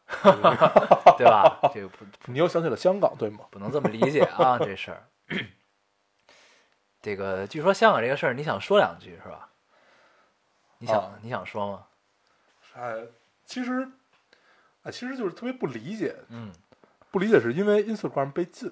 嗯本来很多人，大部分人都没有关注香港这些事儿的，对，呃，Instagram 被禁，直接导致就是那那天我发现，不管是微博还是微信的朋友圈里面，尽管我不发，但是我看， 大大家都聊的都是这件事儿。对，就等于把大家这个本来不关注他的这个这个这个情况，就都推向了这件事儿，对就是因为你影响了我正常的生活。对，然后，嗯、啊，其实就是我们不多说啊，就说一句，在如此浓厚的政治环境下，我们只要做到洁身自好，保持灵台的一丝清明，足够了。嗯，嗯，说得好，那当然，你不要为我鼓鼓掌 嘛，嗯我相信 大家也在鼓掌，对吧？对对嗯嗯好，咱们说回这部电影啊，嗯呃，这部《心花怒放》啊，相相较于我们聊前面聊的两部，这个轻松许多。，对嗯，一丝清爽啊，在对十一档中。然后呢，十一档还有一个一个电影叫这个呃《痞子英雄》，我们没时间看，然后啊，呢就没聊这次。嗯，这也是这个黄渤党的 其中其中一部电影啊，对黄渤党呃三部，对有三部。对，这个我相信这不是一个偶然现象啊，嗯，这个十一档变成黄渤党，这个、故意的是吗？不是不是，就是这个对，就是这其实是对黄渤老师的认可嘛，嗯嗯属于这就让我想起了有一年春节，嗯就是贺岁档的时候，那会儿葛优一下三部戏，对呃，《非诚勿扰二》、《让子弹飞》，然后《赵氏孤儿》，都是三个嗯大牛逼导演，对而且都是同时代的三个大牛逼导演，对，一下的三部戏。嗯嗯，当时还我记得那个采访问葛优，就是你觉得这三个电影哪个能让你拿奖？嗯然后他毫不犹豫的说了《让子弹飞》 对，这个很期待姜文导演的下一部作品嗯啊，，一步之遥一，步之遥，听名儿就就是那种想让你去看的电影。对，很期待。然后心花怒放，咱们要不然就聊到这儿，嗯，是吧？差不多了吧，差不多了啊，哇，这期一个小时四十分钟了。嗯嗯，估计插完那几首歌嗯，俩小时。对，嗯咱们可以聊一下黄渤老师。对，这个第一次知道他，我就是通过这个疯狂的石对头疯狂的石头，哎，对，这会儿得提一下，呃，这部电影就是《心花怒放》这部电影是宁浩第一部普通话的片儿，嗯，对，他里边之前没方言，对他嗯之前全部都是方言。，对对，嗯，确实是，而且宁浩是特别排斥普通话的，嗯他一直特别喜欢这种，嗯、那个词叫什么？哦、城乡结合部文嗯明，啊啊啊，城乡结合部的文对明，对对哎，太有意思了。他就拍这种市井人物，其实《亲爱的》里边的好多场景就是那种啊，它不算城乡结合部，但是它是城市阴影面儿里边的对，那种那种小巷那种，因为脏乱差嘛，对那种市井的感觉。呃，这个《亲爱的》里边场景我也很喜欢啊。对，对嗯，聊一下黄渤老师，对，黄渤老师，道哥儿道格尔，拿个锤 子砸就跑。我当时特别喜欢这句话，你知道吗？道格我也特别喜欢，对，道嗯哥儿，刘烨刘对化。刘化，刘化化老师刘化嗯，嗯，长得就特别， 特别道歌。 对，这个黄渤是这个歌手出道的啊，对在春晚还唱了首歌呢，还跳过街舞呢，对，会霹雳舞，曾经是驻唱歌手，对，在酒吧里，也然后是呢不容易啊，对一步一步走出来，所以他演这些小人物演的就会很活灵活现，对，很入骨。嗯对，然后呢，后边儿疯狂的石头，嗯，然后那个后边儿演疯狂的赛疯车狂赛车，然后还演过几部电视剧，是吗？对，什么就是那种谍战片儿，嗯，哎，你记得咱俩有一次在，呃，在南京，在南京咱们看了一次那个，他跟林志玲啊，《一零一次求婚》，对《一零一次求婚》，其实那陈个电正影道导演的，对，其实那个电影，尽管大家诟病很多啊，嗯但是其实我还是挺喜欢的，嗯。嗯，是部好电影，是部好电影，呃，这部电影就是也可以说一下啊，这个嗯首先是陈正道导演导的，嗯，他的不是他最出名的电影叫做《盛夏光年》，对，嗯，这应该是大家都知道的一部电对影，，讲啊的是同志的片子。对，然后呢，这个一个台湾导演想，他其实也是想来内地发展的这种感觉嘛，嗯，然后他必须通过《一零一次求婚》《幸福额度》这种片子来证明我是有票房价值的。对，然后在这两部电影之后，就有了《催眠大师》。嗯《催眠大师》实际上是他自己比较比较喜欢的风格。嗯他我还真看了《催眠大对师《催》，眠大师》票房三亿，嚯，就是所以他是通过这么一步一步来确立自己的票房号召力，才嗯是一能个很成熟的导演。他是八零后，嗯，嗯，所以就是你就就能这么一步一步看出来，我为了能拍我自己想拍的电影，嗯，我可以做让步。对我嗯可以去拍这些东西，可以去拍这些，当然拍出来也很不错，对吧？其实《一零一四求 婚》讲的就是屌丝和女神的故事嘛。对，然后黄渤在这里的演技真是可圈可点，嗯，跟林志玲老师形成了明显的反 差。对，但是林志老呃林志玲老师不需要演技，美就够了。嗯，我负责美，对，你负责演， 就这么定了。 嗯对，然后呢，再包括后来黄渤老师拿了影帝嗯，拿了哪个影帝？金马金是马吗金马嗯奖，金马算是国内相当重要的这么一个奖项。对，嗯，然后后来他又跟管虎导演合作过这个《杀生》和《斗除夕牛嗯痞》，他是对他是斗牛拿的影帝，对，嗯，嗯，然后其实《除夕痞》给我的印象相当深除，夕痞太好了，，对这真的就是感觉仨人在飙戏，对，特别好。就是感觉是这几个人这个有一天坐在这儿吃饭喝酒喝大了，嗯然后聊，哎，咱要不然拍这么一个吧？行行，拍吧，然后 就拍了啊，对，就这种感觉。但是这部电影真的还是挺有意思的啊，所以他每一个人物，包括那个、那个、那个、那个姑娘叫什么来着？就她在每一部管虎的片儿里都出现了公，就他媳妇儿呗，是吧？啊，对，反正就是啊她吧。对然后，呃，叫宫贝娜，对，嗯这四个人、哎，不是不是那那不是宫贝娜 是也叫宫宫什么我忘了啊，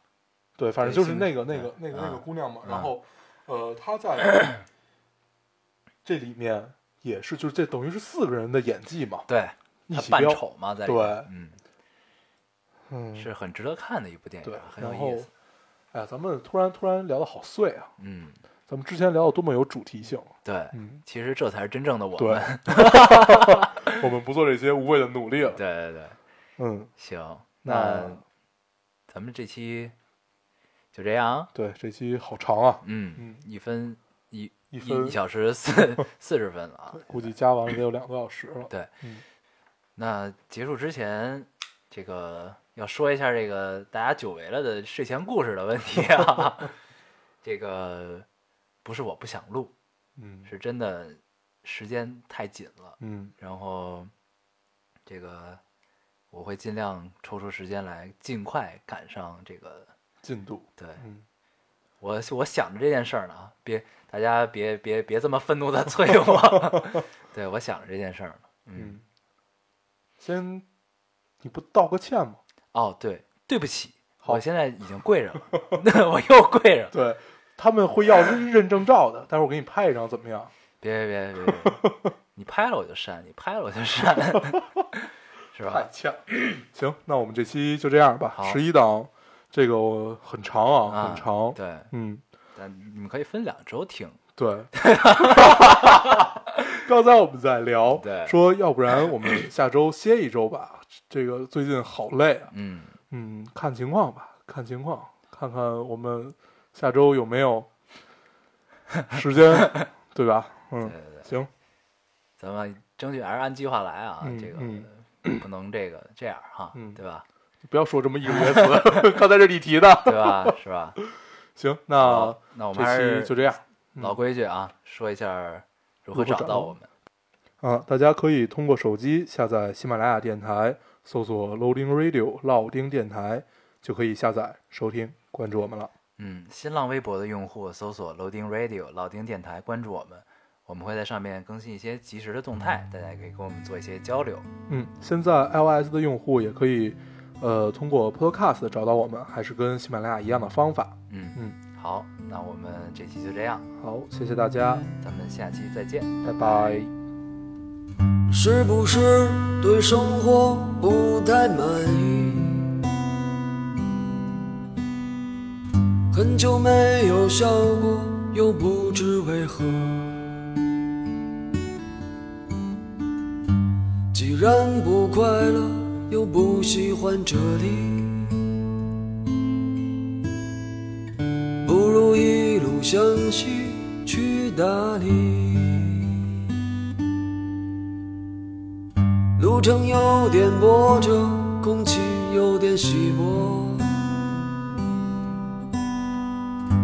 景色越辽阔，心里越寂寞。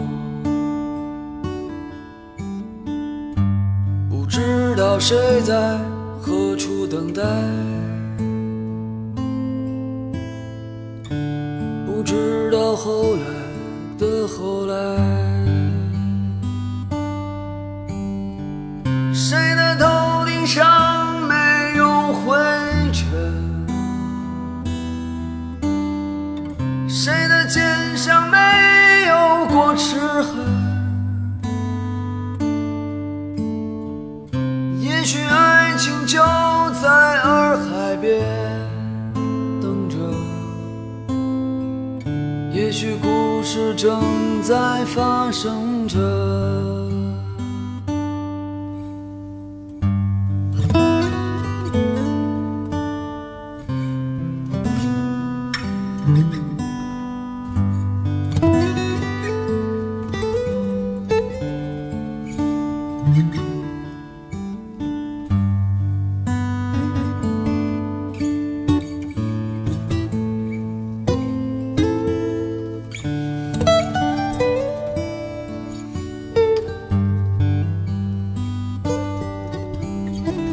谁的头顶上没有灰尘？谁的肩上没有过齿痕？也许爱情就在洱海边等着，也许故事正在发生着。谁的头顶上没有灰尘？谁的肩上没有过齿痕？捡起被时间碾碎的勇气，让双脚沾满清香的你。